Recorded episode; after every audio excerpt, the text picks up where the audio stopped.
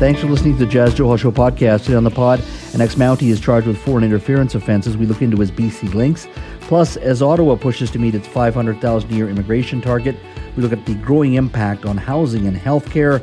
And we look at how noise from a pickleball court has led to one Chilliwack man going on a hunger strike to protest. That's all next on the Jas Johal Show podcast.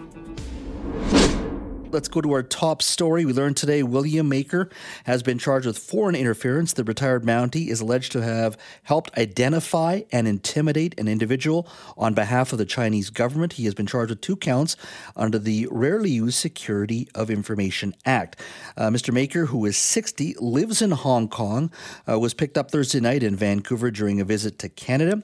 Now, according to the RCMP's press release, uh, Majcher allegedly used his knowledge and his extensive network of of contacts in Canada to obtain intelligence or services on behalf uh, or to benefit the People's Republic of China.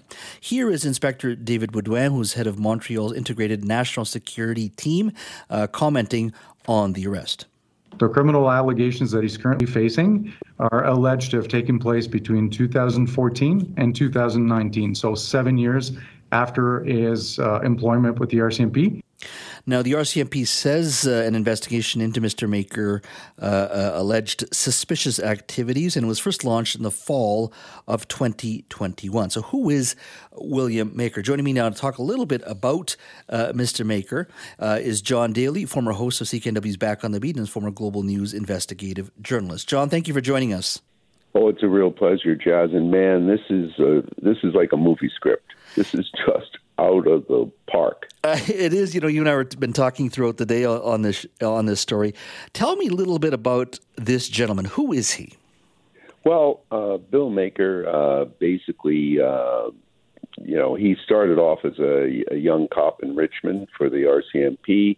Uh, he somehow got his uh, he got his corporal rank, and he went undercover in uh, 2000 or so, and he became the key undercover agent in a JFO, a Joint Forces operation with the RCMP and the FBI involving Colombian drug lords, money laundering, and a Vancouver lawyer named Martin Chambers. Hmm. So, uh, and Chambers went down on this thing, and, and uh, apparently uh, Bill Majcher was the key witness in the case in Florida. And Chambers got 15 years. Now, there's a wrinkle to this whole thing. It was alleged by Chambers' lawyer that Majcher may have had an affair with the judge who sentenced Chambers to 15 years. The news reports at the time indicated that the Florida judge may indeed have had an affair with the very good looking Majcher, but if there was such an affair, it was after Chambers was sentenced for his 15 years. Mm. So, anyway, that, that Chambers case catapulted Majcher from corporal to inspector and then he became the head of the RCMP's brand new in British Columbia Integrated Market Enforcement Team, IMET, which was designed to crack down on phony stock deals and money laundering.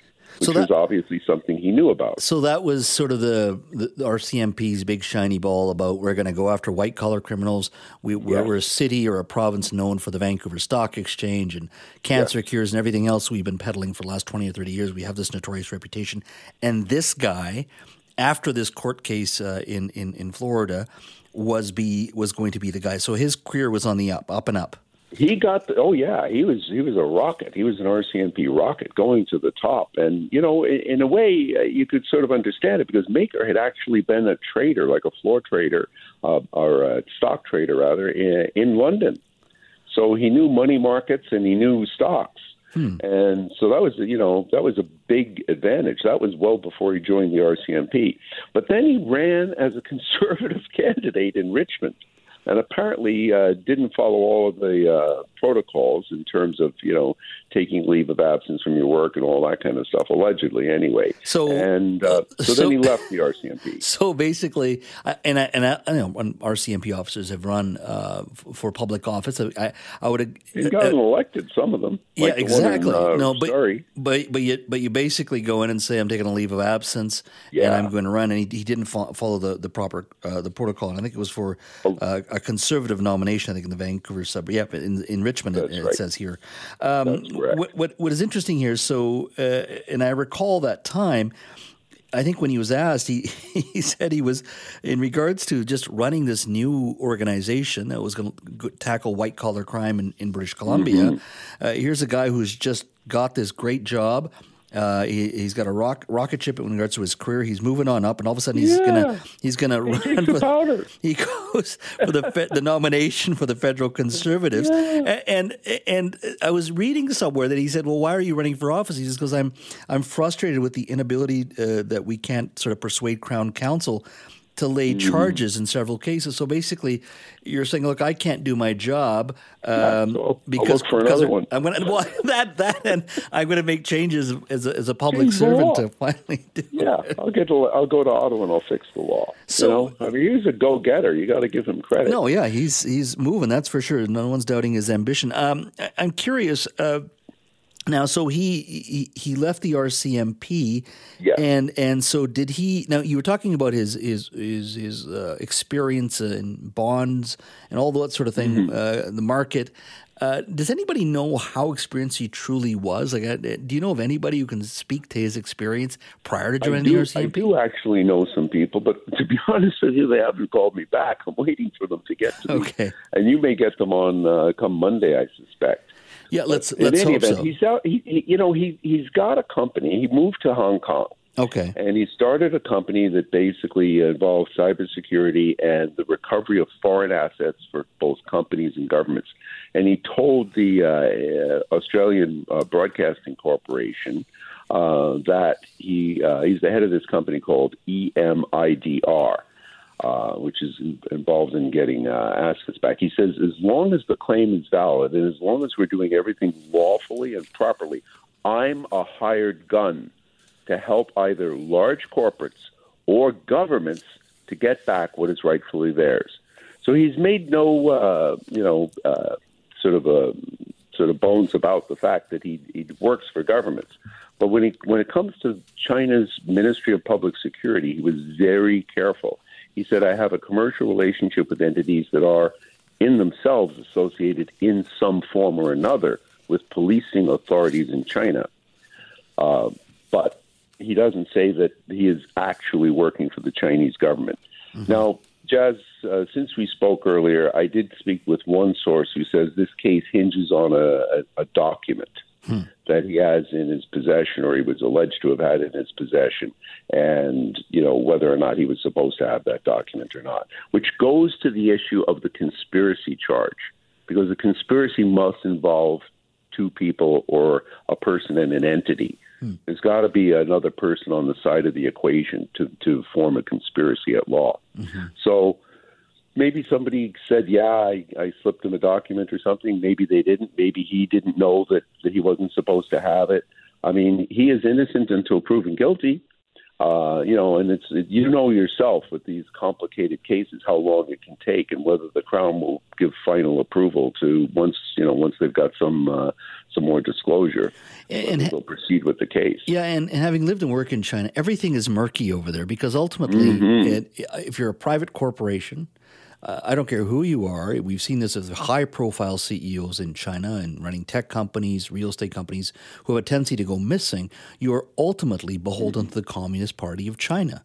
And totally. it can be through an intermediary. You could have a client who's mm-hmm. hired, hired, you to, uh, you know, uh, focus on cybersecurity, but that client may be beholden to a security, uh, a security apparatus somewhere within this giant bureaucracy that is Chinese government. You don't know, and that's no. one of the challenges. Is even if you go over there as a consultant whatever you may be, uh, ultimately mm-hmm. you're you st- you're still uh, at the whim of the Communist Party and and and uh, the security apparatus, especially yeah. especially in this particular era uh, when it comes to China and the rest and the West. Yeah, it's a very tense time between China and the West. And China, you know, up front, they've been operating, uh, you know, Operation Dragon and all sorts of other projects to recover assets which they claim you know, Chinese nationals who've left the country and some of whom have come to Canada have uh, improperly uh, taken or placed in, in other, you know, say foreign banks and, and for other foreign places. Mm-hmm. So, you know, uh, was he doing that? Was he actually part of Project Dragon? Who knows? And, you know, did he? If he was, did he know it? Yeah. Did he have? A, did he have mens rea? You know, this could be a very, very interesting case. Yeah, I, it's going to be if it ever gets to trial. Yeah, it's going to be very interesting, and we'll certainly uh, follow it uh, throughout the weekend as well. John, thank you so much. My pleasure. Anytime, Jas. Joining me now and not talking about border wages. No. our Geri Mayer-Judson. We'll talk about this later because I think you've got actually a, a very good segment to talk about. Uh, segment on stuff we don't talk about, which Yes. is very important, which is men's sexual health. Absolutely. Conversations about men's sexual health are pretty pretty scarce, but uh, there's lots of different facets to men's sexual health that I think are worth shedding some light on. So I had a talk with Dr. Neil Pollock, and he is the founder of Pollock Clinics. There's one in Vancouver, there's one in New West, and they provide a whole bunch of men's sexual health services, even more than you'd think. we began, you know, 25 years ago doing circumcisions and vasectomies. We sort of developed our own approach to carrying out a no scalpel, no needle vasectomy that is virtually bloodless, virtually painless, and the same for circumcision in that we really worked hard at coming up with a technique that's virtually bloodless, virtually painless, and we do circumcision all the way from newborn to infants, children, teens, and adults. And then over the last five years, we started getting deeper into men's sexual health. So we came up with interesting and innovative protocols to treat some very common conditions. Uh, one is erectile dysfunction. About 50% of men over 40 have difficulties getting and or maintaining an erection. We've come up with some very interesting and effective protocols to help men who are suffering from erectile dysfunction. As well, we treat Peyronie's disease. We deal with ejaculatory problems. We also moved on to now a new area, testosterone hormone assessment and replacement therapy. About uh, one in four men over the age of 40 have some issues with their testosterone levels. We've developed a clinically advanced therapy program to replace and replenish and maintain testosterone levels while we minimize side effects. And we're getting a terrific response from the community and from physicians. As well, my um, other colleague, Dr. Jack Chang, is spearheading a penile augmentation program at Pollock Clinics using dermal fillers. The other element that we brought in over the last couple of years was platelet rich plasma hair restoration. That's really the scope of what we're working on now. The results that we're getting and the patient satisfaction is, has just been uh, tremendous. What strikes me is um, I, I had no idea that there was such innovation, and that's probably because we don't really talk about men's sexual health, broadly speaking. I can only imagine that it's daunting to even begin to look for appropriate sexual health care for some of these things as a man. So, how does someone go about accessing these services that you provide? Like, what are the steps to take? It's a great question and a great point, Geri. And I think that, you know, you're right that with technological advances, with increased awareness and understanding of the etiology, the causes of some of these conditions, that there are new therapeutic options. And to, to your question on how do people access the services, people don't need to worry about any kind of anxiety coming to see us because this is super common. So, uh, you know, coming to our website at pollockclinics.com, calling our office, we make a point of having very quick access. A big priority for us, considering the stress people get in the public system to get medical help, a key priority for us is to not have people waiting days, weeks, months and we make a special effort to see people very quickly and they can feel free to speak to us about the whole range of different issues you know what, whatever is troubling them we're here to help them and we see it and do it all day long for literally thousands of patients a year Well, that's excellent. Thank you. Actually, yeah, kind of preempted my, my last question here, which was if you were going to address somebody who was on the fence about booking a consultation because maybe he's embarrassed or maybe he's up against societal expectations to like take it on the chin and just kind of deal with it if there's something about your sexual health that you are dissatisfied with. You know, well, it's just your lot in life. Be a man. What would you then say to ease his mind? Yeah, I would say that all these type of sexual issues and concerns for men are just so common and that nobody should suffer alone and silently and that you have an opportunity to get assessed and very likely get help. So come speak to us, and we'd be pleased to be able to um, discuss with you what options are appropriate for you to consider. I get the sense Dr. Pollock is very passionate about men's health as well. He just he just comes across when you hear him. Absolutely, yeah, yeah. yeah. It's I, I feel and also like I mean, uh, who am I to talk? But I I even sort of felt comforted by his assurance that like no, you can come in. It's all very common, and they do a full like it's very oh he used a word multimodal treatment. So yeah, oh, okay. addressing all of the causes of any sort of if anything is affecting your sexual health or your self esteem or whatever, they'll they'll take good care of you. Excellent. Now, uh, before you go, I I know uh, you were a traffic reporter. Yes, I was. So you, you, know the borders well, you know the ferries well, you know our bridges well. Mm-hmm. You've covered this every single day. Mm-hmm. Uh, if you were a betting person, I'm not saying you were, but just say you were, because you have you can bet until tomorrow at midnight. Yeah. Uh, today, I think the border, uh, the highest, the the, the, the longest wait mm-hmm. was two and a half hours. I think. Okay. So if you were going to bet ten bucks, uh, and you have until tomorrow, so number one uh, when do you think the busy times would be tomorrow? Mm-hmm. Uh, and and would you bet more than three hours in regards to lineup or under? Okay, I'm gonna say by 11:45 in the morning. I'm gonna be risky, and I would totally say over three hours because you cannot uh, uh, just don't underestimate maybe some folks who don't think it's going to be that bad. There's a lot of people who want to go and they think it's not going to be that bad, yeah. and then and then they make it that bad. So I don't know if this today is any indication. Of tomorrow, people have a whole free day. Yeah, I don't know. I think it might be over over three hours just so before if, noon. So if you're going to bet, you, yeah. it would be over three hours. Yeah. Man, that is depressing because even if you got Nexus passes, you can't even get near the Nexus lane no. for three hours. Wow. So if you're betting 10 bucks, you'd yep. be betting over three hours. Yep, I think so. Geri, thank you. Thank you. Well, Tony Bennett, the smooth singer who had an enduring hit with I Left My Heart in San Francisco, and remained perpetually cool enough to win over a younger generation of fans well into the 21st century, died today. Mr. Bennett was 96. He died at his home in New York City. Frank Sinatra uh, called the former singer uh, the best singer in the business after he became a star in the 1950s. Mr. Bennett went on to win 20 Grammy Awards, including a Lifetime Achievement Award. Here's a retrospective of some of the work from Tony Bennett. This next gentleman is a showstopper, a wonderfully vital performer. Here he is, Tony Bennett. Mr. Tony Bennett.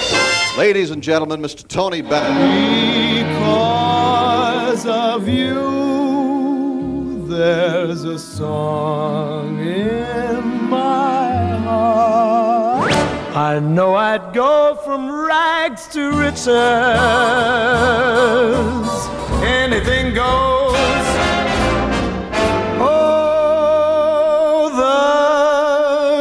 Life, and we still can see blue velvet. Smile, though your heart is aching. Smile, even though it's breaking. A boulevard of broken dreams. That's why the lady is a tramp and the way you look tonight. When you listen to all of that, you realize why they call him timeless and stylist. Uh, he is uh, truly one of the great ones, uh, the eminent Tony Bennett. Joining me now to talk a little bit about uh, Tony Bennett's legacy is Eric Alper, publicist and music commentator at thatericalper.com. Eric, thank you for joining us. Oh, thank you very much for having me. What a what an amazing group of songs that was. I think anybody would be proud just to have one of them. Tony Bennett had, oh, a few dozen. Yeah, no, absolutely. What do you think his broader legacy is? Um, you know, the amazing thing about Tony Bennett, and, and you kind of touched on it in the intro, mm-hmm. is that um, there's not a lot of artists out there that have had a six or seven decade career, um, but stayed absolutely uber cool throughout all of it and mostly because it doesn't it didn't really matter what was going on with music around him he never went punk he never went really pop current. Um, he never went disco or hard rock or metal just for the sake of trying to build an audience. He stayed pretty smooth. He stayed pretty traditional um, pop and jazz. He loved the Hollywood show tunes and Broadways and, and standard pop coming from Tin Pan Alley songwriting back in the 1920s and 30s. Um, and he never really strayed from that. And mm. even though that his career certainly had his ups and downs like every other career, um, you know, the biggest dip of his career in the late 1970s, early 80s, when he developed a drug habit and he was in um, in debt to the IRS. He turned to his son Danny and said, "I need help. I got to figure out what to do. I don't know if my audience is there. I don't know even if I have an audience." And Danny kind of thought and thought and thought and worked a whole bunch of things. But one of the genius things he did, which he called MTV and said, I know that you got the show unplugged. Um, we'd like to see if you'd be interested in having Tony Bennett on there. And MTV's Unplugged not only won album of the year, but also for pop vocal, bringing him to an entirely new audience that at the time MTV, don't forget, was just playing nothing but Nirvana, Soundgarden, Britney Spears, and thinking Backstreet Boys. So for him to achieve that is still astonishing to me. I mean, uh, that is a very good point that you make at the end there, in the sense that just to pick up the phone and have your son do so, but to be able to want to want to do that, and then to be able to relate to a younger audience and make sure they can relate to the music as well, is is an incredible accomplishment. I think that if you put your faith in the songs and you you're an artist and you put your faith in the songwriters and especially when Tony came up in the same era as Frank Sinatra, where you sung the songs, the songwriters did their job. And um, if you picked right, if you pick those special songs that mean something to somebody in, oh, I don't know, San Francisco, as opposed to halfway around the world in Japan, and still have it mean something to the people in Japan, you've hit on a really good mark. And that's exactly why I left my heart in San Francisco and the way you look tonight and fly me to the moon are timeless classics. It's not, it's not about San Francisco. It's really about the human experience of, of longing for something and having to leave somebody or someplace to you know that you don't want to. And fly me to the moon isn't about the moon or the planet. It's it's about dreams mm-hmm. and hopes. And we all have that. And that's why tony was able to succeed is he picked these songs that were just so meaningful, not only to him, but he just had maybe an inkling that other people would want to feel it too. That's the interesting part. You know, in an era of uh, instant music, in an era of streaming, uh, or an era of hip hop, different types of music, global music, that that type of music that he sang, mix of jazz, whatever you want to call it, still endures today. What do you think that is? It's class. It's yeah. just it. You look at Tony Bennett in that suit and in the impeccable hairstyle, and he looked just as good singing those songs um, when he was sad and when he was singing a happy song or a, or a sad lyric or a happy lyric, mostly in the same song. And you look at him in 1940 and 1950, and he looked just as good as when he was singing with Lady Gaga and Amy Winehouse. Just class that people wanted to see him succeed. They loved hanging out with him and they loved seeing him in concert. And, you know, he treated this country of Canada really, really well and we loved him back. You know, every tour he did, he made sure that he stopped in Vancouver and Ottawa and Toronto and Montreal mm-hmm. and, uh, you know, never really, never forgot. I mean, he, he did duets with k.d. lang and Michael Bublé. He thought this country was pretty special. No, absolutely, he did. Uh, Eric, thank you so much for your time today, my friend. Have yourself a wonderful weekend. You too. Thanks so much for having me. We'll talk soon. Well, usually the term music and task force don't go together, but in the case of Vancouver City Hall, they do. The city is looking to put together its inaugural music task force. Now, what will the task force look to accomplish? Well, joining me now to discuss the issue is Saadi D'hoore, music officer for the city of Vancouver. Saadi, thank you for joining us today. Good to be here. So explain this to me. And I, I, saw this come about my desk, and I saw Vancouver's inaugural music task force. When I hear task force, I think uh, serious government stuff. Usually, that's what they're looking at. But I never see that and music used in the same sentence. So explain how this would all work. Yeah, it's funny. We were actually wondering what to call it for a while. folks like the, the sound of task force. It gives it a little bit of teeth. Um, so, if you're not aware, back in 2019, uh, the city of Vancouver adopted the Vancouver Music Strategy. It's a you know a wide-reaching framework for how we can support and grow music in the city, and better you know uh, contribute to a healthy, holistic mu- music ecosystem the report kind of identified that there are there's a groundswell of amazing musical talent in the city, and we have pretty good industry infrastructure for uh, developing and supporting talent. But there's a, a mismatch in in those two elements communicating with each other. Um, you know, through the widespread community engagement uh, during that period, a lot of folks in the community felt that their voices weren't heard, that they were they didn't have equal access to opportunities, and the people working industry, whether it's in nonprofits or commercial enterprises, and people working for the city, realized that there was a need to facilitate communication across the sector. Mm-hmm. So the second recommendation out of the Vancouver Music Strategy was to develop a music task force that would bring in folks from the city government, folks from different um, nonprofits and organizations that exist to support music and individual artists and musicians from our music community. Mm-hmm. Uh, I'm curious. Uh, music is at its core. It's a it's a creative process. It's about writing about what you feel, what has impacted your life. Uh, it's got everything everything that is about music and creating is the exact opposite of government or uh, the private sector, for that matter. And I don't mean that uh, in a in a in a in a condescending way. I just mean they're just opposites in in many ways.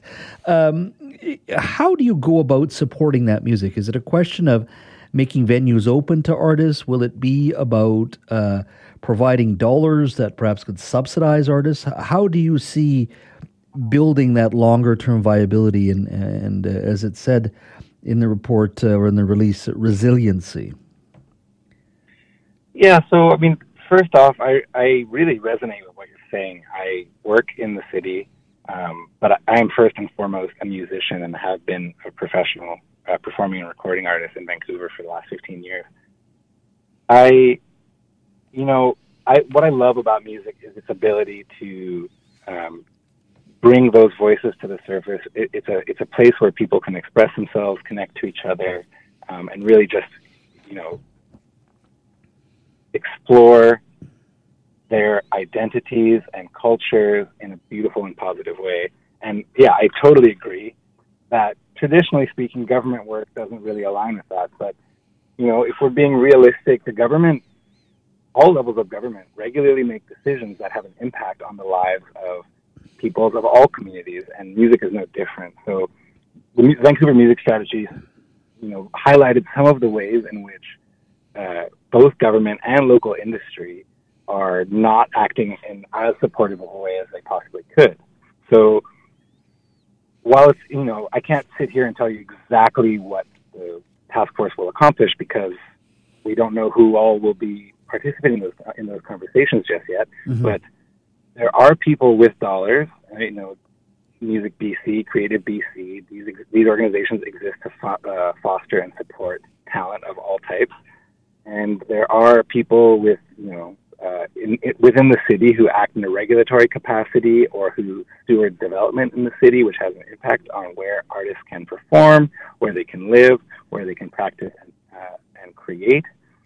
Um, and you know, the the idea is to get all these people in a room and to align on priorities and see what opportunities currently exist and where we should focus our efforts in the future. Is there a particular city in North America that does this well? In regards to government involvement, a task force, and setting priorities and policies that ha- that that do help artists to create and help the sort of vibrancy and resilience uh, resiliency of a city. Do you like any particular program or city program in North America that does it well? Yeah, I mean, I think there's a, a few examples of cities that do it well, just because historically and culturally, music has been at the heart of the city. Um, but I think a more immediate kind of uh, analog to our experience here is Toronto. Mm-hmm. And, you know, Toronto is a big city, it is facing tremendous challenges similar to those in Vancouver. Um, but they do, they had a music strategy, a music office, and a music task force. It's called the Toronto Music Advisory Committee, TMAC. Mm-hmm. And they've been able to, you know, accomplish a number of big regulatory changes.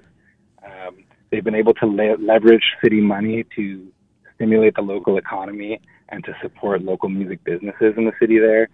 I think, you know, the profile of the city's music scene and music industry is bigger than it's ever been. Mm-hmm. And, you know, I, I think there's a lot to learn from the example they've set there. Their music officer, Mike Tanner, um, is, you know, he's been at it for quite some time now, seven or eight years. And I, yeah, I really look to him for a lot of, uh, yeah, just ideas and, and on how to kind of balance these these forces of the music and creative community and the, the government bureaucracy side of things. Mm-hmm. And just to confirm here, the deadline for applications for the Vancouver Music Task Force is August 25th at 5 p.m. And if you want more information, uh, you can just visit uh, Vancouver Music Strategy. Is that correct? That is correct. It's all over the city's socials as well, or you can look at the Vancouver Music Strategy online. There will be links for how to apply um, and all the additional information about what it looks like to participate. Well, you know what? We always talk about no fun city, and, and I know the mayor and council have been quite uh, focused on, uh, you know, uh, making the city into a fun city. And as the mayor said, bring some of our swagger back. Uh, this is before he shotgun a beer, so it's all part and parcel of that bigger issue of bringing fun back. So uh, look forward to chatting with you again once uh, this work force is up, this task force is up, and comes back with some of its findings as well. Saadi, thank you so much for your time today. Thanks for having me. I really appreciate it. Between Taylor Swift's Eras Tour and Toronto Blue Jays taking on the Seattle Mariners in a three game series this weekend, British Columbians are flocking to Seattle. Uh, there was a over two hour wait at the border. I think at one point it two and a half hours. I think that was the peak, uh, leaving uh, many uh, British Columbians, of course, just waiting patiently. Take a listen to Hannah and Charlotte, two sisters who were waiting at the border today. At least an hour, yeah. We were not expecting it. We thought we were going to go early and beat the rush, but apparently uh, the rush beat us. So here we are. Here we are. The rush beat us. Well, I, I think tomorrow. Uh, I was just talking to Geri Mayer-Judson, and uh, she used to work in traffic uh, prior to joining the show, and she uh, was uh, telling me that you know, based on her assessment, uh, she believes that uh, tomorrow we may even see um, uh, longer waits, uh, potentially up to three hours. Well, uh, the BC Lottery Corporation, through PlayNow.com, is offering the chance to bet on just how long that wait will be. Joining me now to talk a little bit about the odds is Matt Lee, Senior Communications Specialist for the BC Lottery Corporation. Matt, thank you for joining us. Thanks for having me, Jas. It's a pleasure to be with you. So, uh, what at what point did the BC Lottery Corporation say, you know, let's put this out uh, in a press release where British Columbians can actually bet uh, on the wait times at the Peace Arch border? Well, let's put it this way: I've got coworkers going down to the states this weekend. I've got friends going down to the states for the Blue Jays this weekend. It seems like everybody's going down to the border except me to have a great time. I am personally not going to endure a potentially three hour wait, but I know that there are a lot of Taylor Swift fans and a lot of Toronto Blue Jays fans that will. So, I mean, I saw a time lapse of the merchandise line at Lumen Field for the Taylor Swift concert, Jas, and my mind was blown. It was the merchandise line a day before the concert. So I don't even envy the folks who are heading down to the border crossing tomorrow because God only knows how long that line is going to be. Yeah, and, and you have to remind yourself, uh, you know, some people may be going to both concerts, and you got three three games at the Blue Jays uh, as well. So just want to confirm when it comes to single game betting here, I know we, it's been legalized, and you and I have talked about this uh, mm-hmm. many a time. But for this particular bet, uh, you're basically saying that uh, you can bet on the wait time. So either the over under, so it can be either under 179.5 minutes, so just just slightly under three hours, or yep. over three hours, right? That's correct. And right now, the odds are favoring it being under the 179.5 minutes very slightly. So you get a little bit more money if you successfully place an over 179.5 minute bet. So, uh, so if I were to wager ten dollars, what would you get?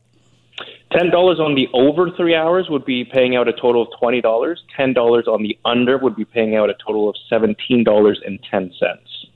Uh, how often do you do these types of novelty bets? Is is it just part of the sort of the thinking now at, at BCLC beyond just betting on a particular hockey game or a or, or a soccer game? Well, let's put it this way. I mean, we're we're BC's local sports book. We're we're proudly saying that we're from British Columbia, and I think the the really good thing about this particular bet is that it's just hyper local. You know, we've got every single British Columbian seemingly wanting to head down south of the border this weekend, and we're thinking about all the people who are going to be waiting in that line and you know what? I, I would say you're not a true British Columbian until you've endured a lengthy wait at a border crossing. So we try to think about these these fun uh, little things that are being discussed at the water cooler. Uh-huh. And, and again, everyone and their dog seems to be heading down south of the border this weekend. So we thought to ourselves, why don't we have a little bit of fun with this?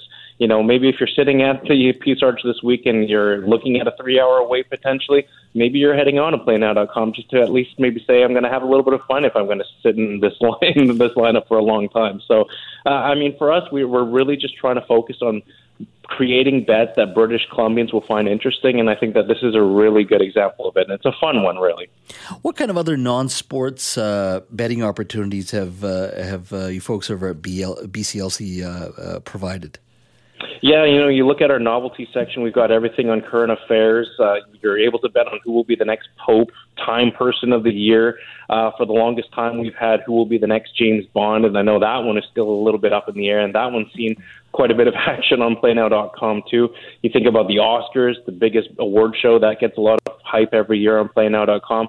And you know what? I don't want to look too far ahead, but we're just over a year out from the 2024 U.S. presidential election and the 2020 U.S. presidential election was the largest betting event in PlayNow.com history.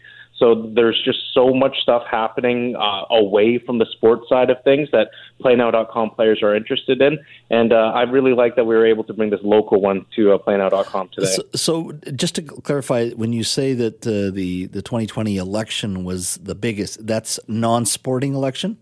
No, this was this was bigger than any Super Bowl, any Stanley Cup final. We're talking the biggest single event that was ever bet on on in PlayNow.com. I believe it was more than two million dollars that was placed in total on so, the U.S. election in 2020. So Trump versus Biden, two million dollars in bets here in British Columbia. Yeah, if you can believe it, and you know what, we, you think about 2024, Jas, it, it could be just as electric uh, if you look at the candidates we're looking at for 2024. So uh, you know, check back with me in a couple months' time because we could probably have a good conversation about how much we're seeing a year out from the 2024 election. Uh, out of curiosity, uh, what is the number one sport, one two sport for um, for gambling? Just uh, I'm curious, is it hockey? We're a hockey nation. Does that uh, still is that number one at all, or no? Generally, it's actually been the NFL, if you can believe it. And you know, the NFL that. season is uh, about a month or two away already, and so we're getting ready for another busy NFL season. But you know, the NHL is obviously right there behind us. There's no shortage of hockey fans here in BC, uh, and then you've got the NBA. Uh, there's a, a lot of people that would love to see the Vancouver Grizzlies come back to Vancouver because there's a, a lot of Vancouver Grizzlies and NBA fans here. So, um, you know, you look at those big three sports, even the Major League Baseball. You talk about the Blue Jays and Seattle games this weekend. There will probably be a lot of betting action on those games as well. Well, there you go. Thank you so much, Matt. Thanks, Jas. Thanks for having me going to be a beautiful weekend. We're talking about uh, Taylor Swift uh, with uh, two concerts in uh, Seattle. Of course, British Columbia's heading down across the border to also watch the Blue Jays. We've got a three game series against Seattle. We forget other parts of the world that are going through or uh, that have been going through an incredible challenge. Ukraine, of course, comes to mind right away. Significant amount of people uh, in that country that have fled that region. Eight million refugees from Ukraine alone. Many of them come to British Columbia Columbia as well. But the help that that country needs uh, is uh, first and foremost on the front lines as well. Uh, our next guest got back from Ukraine in April, and she plans to go back very soon. Dr. Tracey Parnell is a doctor trained in emergency medicine and disaster management, and she joins us now. Uh, Dr. Parnell, thank you for speaking to us today. Thank you very much for having me. So, first and foremost, uh, you got back in April. You're going again. What drives you to do this? I think um, a lot of it has to do with the overwhelming need that is there. Um, the catastrophic wounds, the the injured, the ill patients who can't get out of the, the firing zones, um, the overwhelming need, and, and the passion that these people have to to fight for freedom. Um, you know, they're they're adamant that this is a fight for freedoms that you and I just take for granted, and they're prepared to to die to ensure that their children and grandchildren have have freedom, mm-hmm. and that's that's a powerful, powerful motivator. When, when did you go on your first trip to Ukraine? My first trip was in April last year, shortly after um, the war started at the end of February. Mm-hmm. Um, I had a friend, um, a person that I worked with. I didn't actually hadn't met her, and her husband was a general surgeon, and they were trying to figure out how to train gynecologists to put in chest tubes. And I've done a lot of trauma training over the years, so I offered to go. And by the time I got there, she'd connected me with this whole community of people on the Eastern Front that were in desperate need of, of help. And I just keep going back. Have you uh, been to a, did, did you prior to that go to a war zone prior to that? No, I have a military background, but it was um, more training and administration and practice and exercises, not um, active war zones. But it's certainly an environment that I feel fairly comfortable in with my training and background. Mm-hmm. Um, what does a an average day, which is kind of hard to say average day, but what does a day look like yeah. for you when you are there on the front lines? It, you know, every day is absolutely different. It depends on sort of what um, what role I'm in at that time. So it can be that we're doing training um, with doctors and, and medical staff. Um, it can also be that we're doing mentoring. So if we're doing mentoring, then we're often either in an ambulance or a stabilization point, which is sort of like a, um, a mini resuscitation area, an emergency department set up in goodness knows where. Um, and uh, it starts really, really early in the morning. Often goes, you know, usually 24 hours on, then 12 hours off. Well, less than 12 hours, and then another 24 hours it, it's it's very very very intense. oh, I can imagine. I can only imagine. Yeah. Um, yeah. You, you, know, when when when this war first started, there was significant uh, coverage, interest. Um, yeah. uh, you know, and as the weeks and months progress, as there is a tendency in this, and I, I mean, I used to cover the war in Afghanistan, be in and out of okay. Afghanistan quite a bit, and yeah. it's always sometimes frustrating when you come back uh, because, yeah. you know, Canadians go about their lives. News and what they yeah. hear from another part of the world is that it's in their subconscious, but it's not front and center. Uh, right. When you come back, do you sense mm. that when you deal with your your your, your oh, fellow British Columbians? And a, does it make you angry, or I mean, how do you feel? I mean, I shouldn't say angry, but how do you feel? Uh, you know what? I really have to put a, a, different mindset on when I when I come back because it's like you know these people here don't have that exposure. They haven't had that one-on-one experience of being in a you know a war zone where people are dying, people are being horrifically wounded, where there's a, a, a you know an awful uh, aggressor that is is just wiping people's lives out, and and we're talking by hundreds and thousands and you know, if you don't have that personal experience, I think it's really easy to just get into the routine. Um, so I try not to get frustrated with it, but I, I also really want to encourage people to to spend a little bit of more a little bit more time and know and understand what's happening. Because in my opinion, what's happening there, um, you know, really could have a much more substantial impact on us in the future. At least if you look back in history at, you know, prior to World War II, the events happening in the 1930s are, are really quite mirroring what's happening in, in Eastern Europe right now. And that's very terrifying uh, to me. And I hope that, you know, we kind of wake up and, and continue to do our part and support Ukraine um, because it's a battle that, that we really, all of us can't afford to have loss. Based on your first trip and your last trip, uh, how are the people Mm-hmm. holding up? Not the ones that are injured, but the ones that are still living living their day to day lives, still fighting. Uh, what's Right. their their sort of demeanor, their mindset? What do you? uh, Are they still there to fight? Are they still uh, optimistic?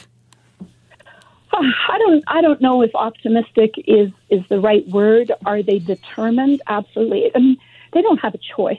They really don't. You know, having um, a settlement with Russia just really isn't an option if they really want to have freedom.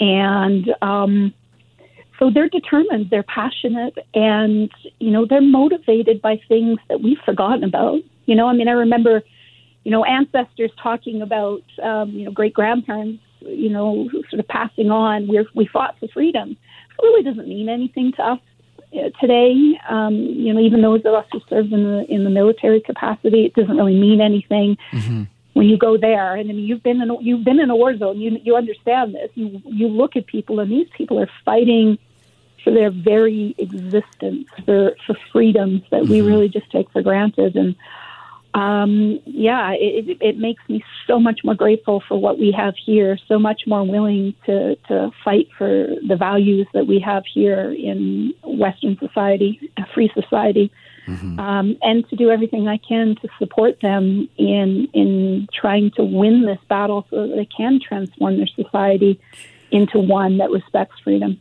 Is there uh, a particular uh, organization or uh, funding mechanism if people want to support you or your organization for the work that you do? Uh, where can they go?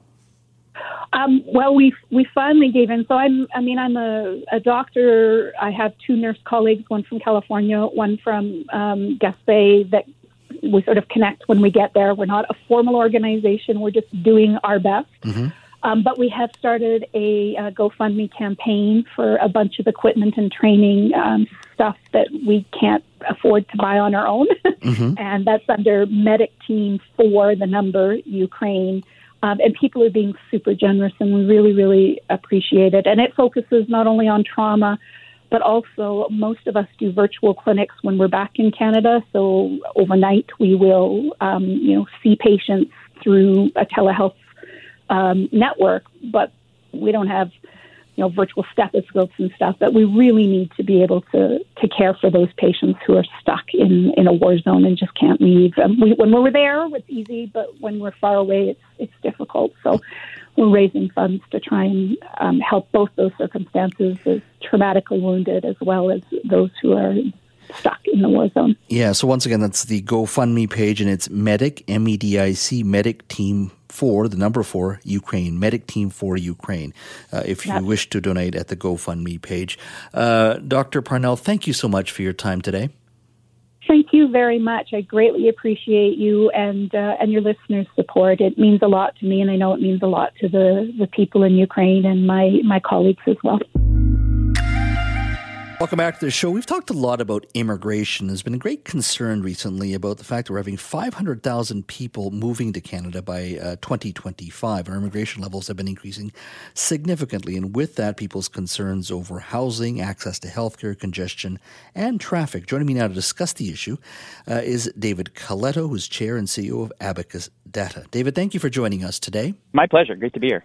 So, what convinced you to write uh, an article on this? Was it your own research, or is it more anecdotal, just meeting friends, family, acquaintances, where you were hearing that phrase, I'm pro immigration, but?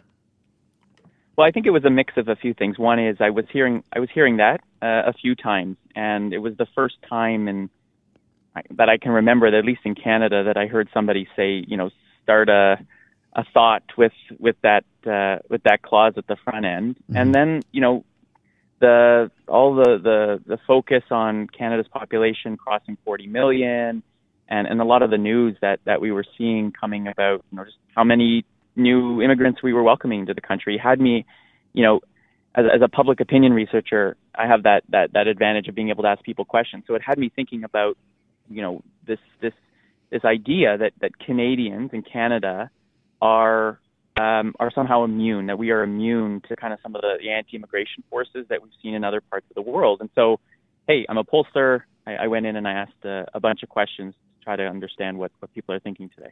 Now, generally, there's been a consensus, whether it's federal liberal, uh, federal conservative, federal New Democrat. Generally, people at that level, as elected officials and and the business community, uh, have generally agreed. Look, we need to have a robust uh, type of immigration in this country. In the 90s, there was about 200,000 immigrants, and slowly it has been inching up under whether it's Mr. Chrétien, Mr. Harper, or under Mr. Trudeau. But it's but it's significantly increasing over the last few years. Um, is this something that can be sustained when it comes to public opinion? Uh, because we're hitting 500,000 in 2025, yeah. or do you think we're hitting a wall here? Well, I think I think it can be sustained, but it it requires you know action on some of the the areas where people are feeling I think friction, right? And and in our research, you know, the two areas where people feel that immigrants are having the, the biggest negative impact is on housing prices and, and the cost of living relative to housing and healthcare, right? And, and the perception that our system just can't meet the, the needs. And if we're going to continue to bring in half a million new people, how, how on earth are we going to, you know, care for everybody and find a roof uh, over their heads? And so I think, you know, we have had, Canada's grown, um, as you said, consistently for decades but it's the scale of growth at the same time that I think for many people they feel you know our public services haven't been uh, kept up, our infrastructure hasn't been invested in, and so as people experience these frustrations in their day-to-day lives, it creates an opportunity for them to say, "Well, hold on a 2nd mm-hmm. You know, in my heart of hearts, I think immigration's good. I'm not opposed to immigrants. It's, it's not a xenophobic kind of response. Um, it's increasingly, for many, a response that, that says, are we ready for it? Can we handle, you know, the increase in population? Mm-hmm. And, you know, economists say we need to, we need immigrants because we're not replacing our population. Our birth rate's very low. We're an aging population. And so, you know, demographically, we, we need to, to grow our population and welcome new people. But I worry um, that, that that consensus you described at the elite kind of political level uh, may be disrupted as the political market, as public opinion shifts towards a place where people say, I don't, not that I don't want any immigrants, mm-hmm. but maybe we can have a debate about how many we're letting into the country because I'm worried about the impact it's having on the things I rely on every day. Mm-hmm. And, and, I think you, you, you, hit the nail on the head there. Uh, the, I guess the other question that has to be asked is is is, is it fair uh, to say we have housing and affordability challenges, we have challenges with health care, and somehow put the onus, uh, fairly or unfairly, on, on, on immigrants. What I mean by that is uh, we uh, peaked building housing in this country in the early 1970s. The federal government mm-hmm. got out of the housing business, provincial governments to a certain degree, affordable housing. And I think they're now waking up to it in the last little while in major cities like Toronto and Vancouver. But that's not the immigrants' fault. It certainly is causing short term no. challenges, and I, and I would agree with that. And in the healthcare situation, we've had an ongoing debate about we all support a one payer, single payer healthcare system. But uh, you know, many Canadians would argue we need more dynamism in it. Um, uh, you know, to, to, to drive innovation. That we're not we're not finding a place for the private sector within a single payer system. Now that can be debated, uh, and I don't and I don't always support all of that, but that can be debated, and that's fine. But it seems like those systems, whether it's our cost of living or housing, sorry, and healthcare, we haven't been really focused on both of them in a meaningful way to make real change. And so when these immigrants come, who we need with a, with a, who are of a working age population, we kind of throw this at them and say, "Look, we got these problems, and it's because of you folks." And yeah. it's not yeah. fair, though, is it? Or maybe I'm wrong. But and I, and I, and I think you know the, the, I'm not saying that that the immigrants are to blame for these problems. I actually think, if you ask me personally, my view is it's a failure of leadership um, of all three levels of government to coordinate. Right? If the federal government is is responsible for immigration levels, you know we know the provinces are responsible for largely for for for healthcare, and the municipalities and provinces are responsible for housing. Um, you know we should have been planning for this. Like we knew for for decades that Canada's population was aging, that we weren't replacing, you know, we weren't having enough babies. And so this is not a new problem. This is not a new, right? So that I think is but but the response is the reaction. And we've seen it in other countries like the UK and the United States and Australia where immigration levels rise, you do get this anxiety because people are perceiving that the things that they have come to expect and and the pressures they're feeling are just going to be made worse right? And it's not because of immigrants, but it's because our population is growing.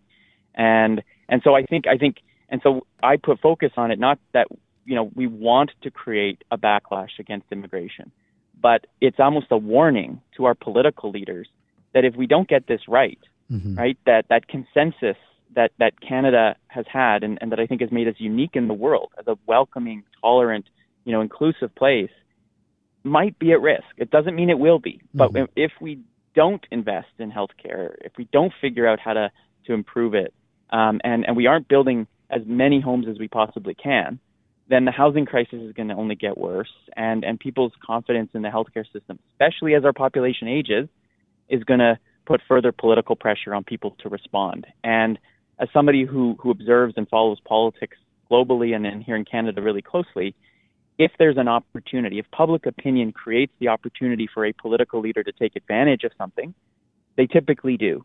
And so we shouldn't take for granted that all three major federal parties agree that immigration is a good thing, or at least the level of immigration we've, we've had over the last number of years is a good thing. And, and we should start having this conversation. It's almost as if, you know, immig- we can't debate immigration because it's this, this, this taboo subject.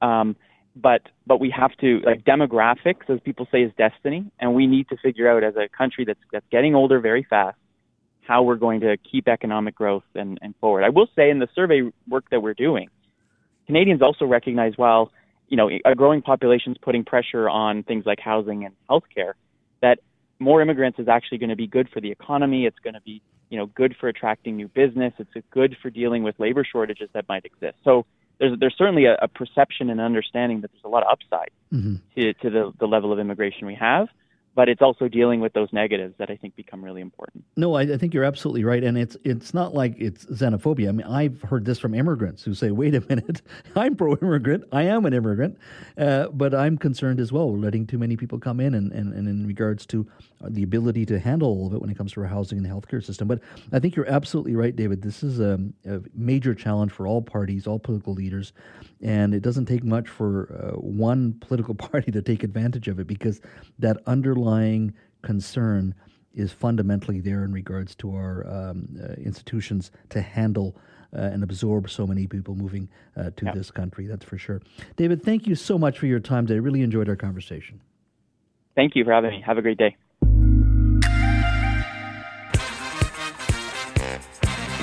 Goodbye now is over. That's all. Thank you. All right, that's a wrap. It's Friday, and this is the wrap on the Jas Johal Show. Thank God it's. This week we ask Have pickleballers gone too far? And what Vancouver landmark will our wrap panelists admit to not visiting? Joining us today is our regular wrap panel. Leah Holiove is a TV reporter and radio host, and Sarah Daniels is a real estate agent in South Surrey, author and broadcaster as well. Welcome, ladies. Howdy Hi, guys. Howdy doody. Well, let's focus on poor Rajneesh Dhawan of Chilliwack. The Fraser Valley academic says he suffers from anxiety, sleeplessness, auditory hallucinations, and heart flutter. And what does he blame? pickleball. He says this Sunday he and his wife are staging a hunger strike that will continue until the city of Chilliwack decommissions the courts uh, near his home. Uh, now, he says the, these courts were installed without consulting neighbors and were constructed uh, without any noise studies. Of course, he's talking about pickleball courts. Now, mostly in other communities, in Saanich, the noise abatement threshold is 500 feet. Uh, in Port uh, Moody, it's 350 feet, and he says it's impacted his life dramatically every single day. Take a listen to his comments today to our Jill Bennett earlier uh, uh today. It's like uh, you are living next to a shooting range, and you are subjected to gunfire every day, 11 hours a day, consistently. It's torturous, and these courts are barely 10 meters from my house.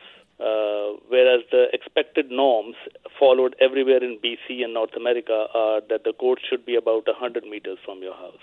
We are not against the sport of pickleball, and nor are we against the use of this space for recreational purposes. This wasn't supposed to be there, but now that it is there, it's causing all that problem. Now, just so you have a auditory picture, uh, Leo, let's play some pickleball sound just to remind people what yeah. they're living with every day. So imagine uh, getting up in the morning. Maybe that is your alarm clock. I don't know. And hearing that all day, every day.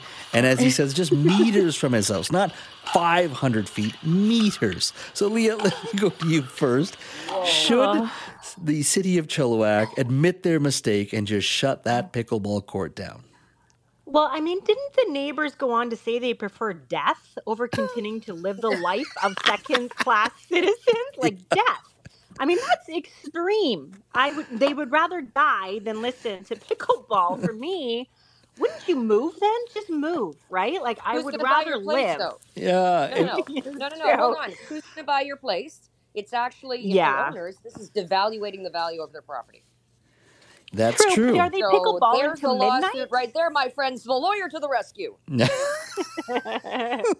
like are they pickleballing till midnight? Like like when Till are they when eight, are they eight shutting them o'clock. down? Eight o'clock, but Yeah, they get see, there in the that's morning. fine. All I don't day. know, it's Oh, sunny oh, out. give me a break. summer. Okay, I'm going to go and play the tuba outside your window for 11 hours straight and see how Hey, you I have enjoy somebody that. that and that's plays the my clarinet. constitutional right to make noise.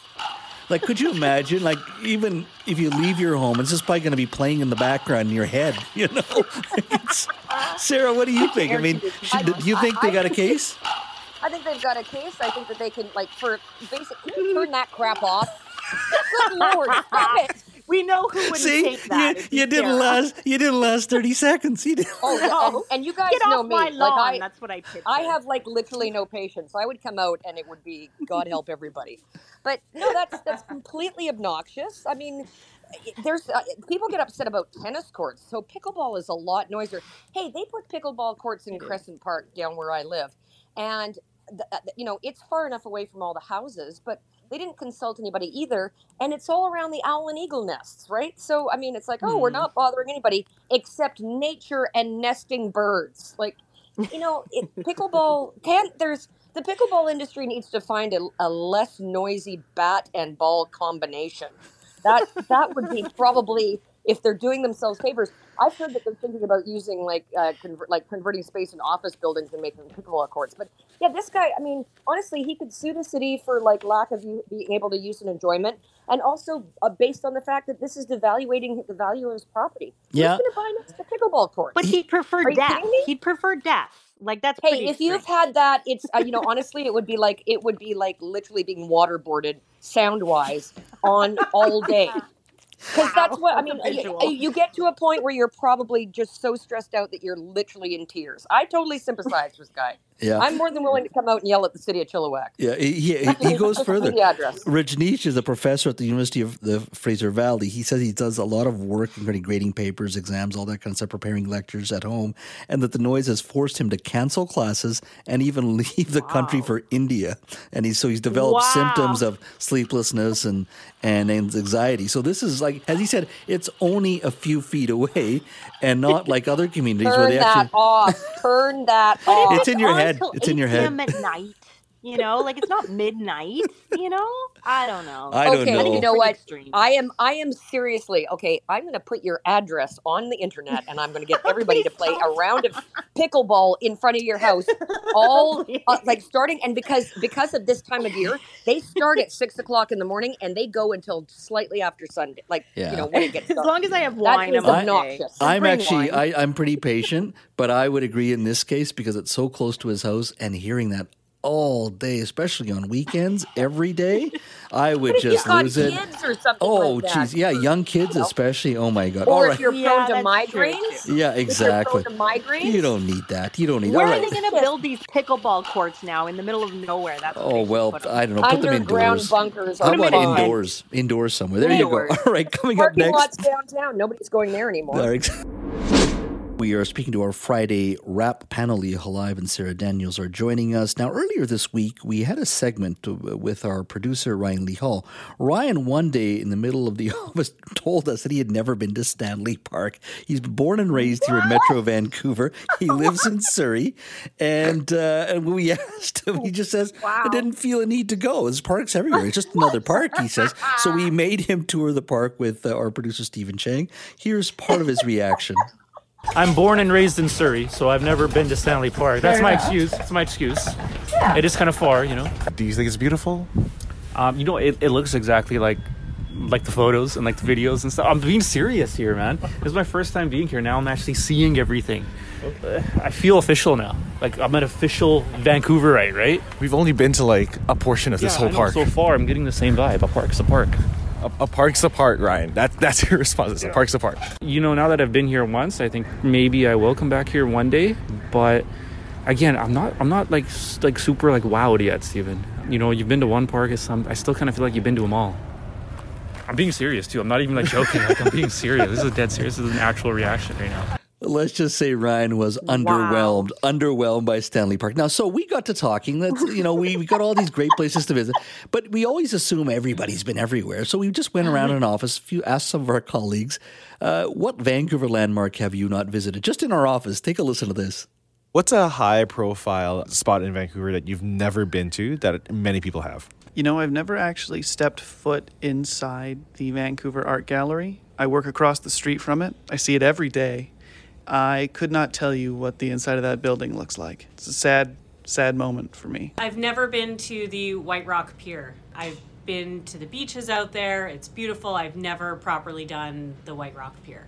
VanDusen Gardens. Don't even know where it is. I didn't go to the PNE. I'd like to, so I'm just waiting to make some friends to go with them. I've actually never been to Whistler. Sorry. So there you go. None of us get out much. I guess I like to think as a reporter I'd been out and about, but I but it's nice. But you know, it's led to a lot of confessions from folks here at the office where they haven't visited VanDusen Garden. Don't know where that is. Don't care. I love that. Don't even know where it is. I can't believe that. I know. Uh, we thought it was just Ryan, and he's a bit stoic, and and uh, it was a hermit legs living at home. But turns out he started a movement here. Everybody's confessing at the office. So Leah, let me start with you. Is there any Vancouver landmark that you haven't visited? Okay, so I drive by this a- all the time when I go to Whistler. I've flown over it in the chopper, the Britannia Mine Museum. I've always Oh. wanted to go in there. I've seen it from the air. I've flown down close to it. I've driven past it all my life, and I've never gone in. I keep Oh, yeah. promising myself I'm going to go. It's not even that far, but it's just like you go past it because you're going somewhere, right? Yes. So one day. There you One go. day. That's a good one. That's a good one because you drive by there. What about you, Sarah? Grouse Grind. You are. Why would I What? drive so? F- I've never been to up the Grouse Grind. Why would I do that? I'll Yeah. take an elevator when they put one It's in. nice. An elevator. No, no, no. We'll get you an escalator, okay? We'll put on the ground for you. Grouse Grind. No, no, no. I'm just saying, I, I've done the Grouse Grind either. My wife uh, went up there with some friends, and I just said, you know, I'm going to sleep in. You guys go ahead. I've just, Yeah, I've never ahead. bothered to get around to it, and just at this age, I'm I've like, done you know, why bother now? What I'll, about I'll you? What the else? tram. I'll ride the tram. Just Yeah. wave at everybody. Yeah, on the other side. exactly. But the Grouse Wham. grind for me, for sure. But th- but there's uh, you know, Chris Gailus was on the other day. He also admitted he hasn't done the Grouse Grind either. You know, he gets I'm asked all the surprised. I know he's a fitness What? guy too. He Yes. hasn't done the Grouse grind. What? Yeah, see, I'm not a fitness person, so that's my default right there. Oh, I like I liked our producer Tim when he goes, "Well, I forget Vancouver. I've never been to Whistler." That Yeah, that's like- a shocker too. How can you live here and not go to Whistler? I know. I Well, find it weird that a producer uh, at CKNW, and for those that don't know, the offices are at 700 West Georgia, corner Georgia Granville. The Stanley Park is like literally down Right the road. down How the could you have not gone to Stanley Park? I It's know. right there. it is. We Like, checked. We checked. It's 1.7 kilometers Yeah, away. and Ryan, at is nighttime, just it's beautiful I- seeing the city, I know. right? And guess what? Ryan is now also admitting that he hasn't been to other places like Capilano Suspension Bridge and a few other places. So we're going I to have haven't done him. that either. I've I been there. Like I've, I've done that it many times. So we are we are actually going to have him go to a few other landmarks Field that he trip. hasn't visited. Yeah, exactly. And so I think this is going to be a regular summer uh, segment for us, almost weekly. pretty, Where has yeah. Ryan not been? So I could Ryan not. Do, I, I don't. The been? Capilano suspension bridge, I couldn't do because even though I It's used to fly around cool. the plane, I I, I I, I have a, know. a f- I get vertigo for those kind of things. So there's just no oh, way. okay. Yeah. Yeah. then you won't want to do that. right that is true. Well, ladies, thank you so much. Always great to chat. Have yourself a wonderful weekend. Everybody off to Stanley too. Park with your Yeah, pickleball. exactly. Pickleball, that's right. Let's That's play that pickleball soundtrack one more time, just for poor Rich Oh my Niche. God! Ladies, I'm uh, coming through the phone lines to turn that thing off. There you go. Leah, th- thank you, Leah Thera. Thank you, Sarah. That's Leah, live TV reporter and radio host, and Sarah Daniels, a real estate agent in South Surrey, author and broadcaster. They, of course, are our Friday wrap.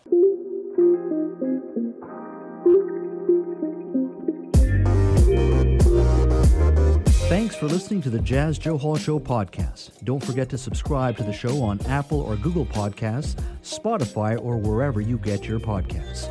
You can always listen to the Jas Johal Show live Monday to Friday from 3 to 6 p.m. on 980 CKNW and connect with me on Twitter at Jas Johal BC. Talk to you next time.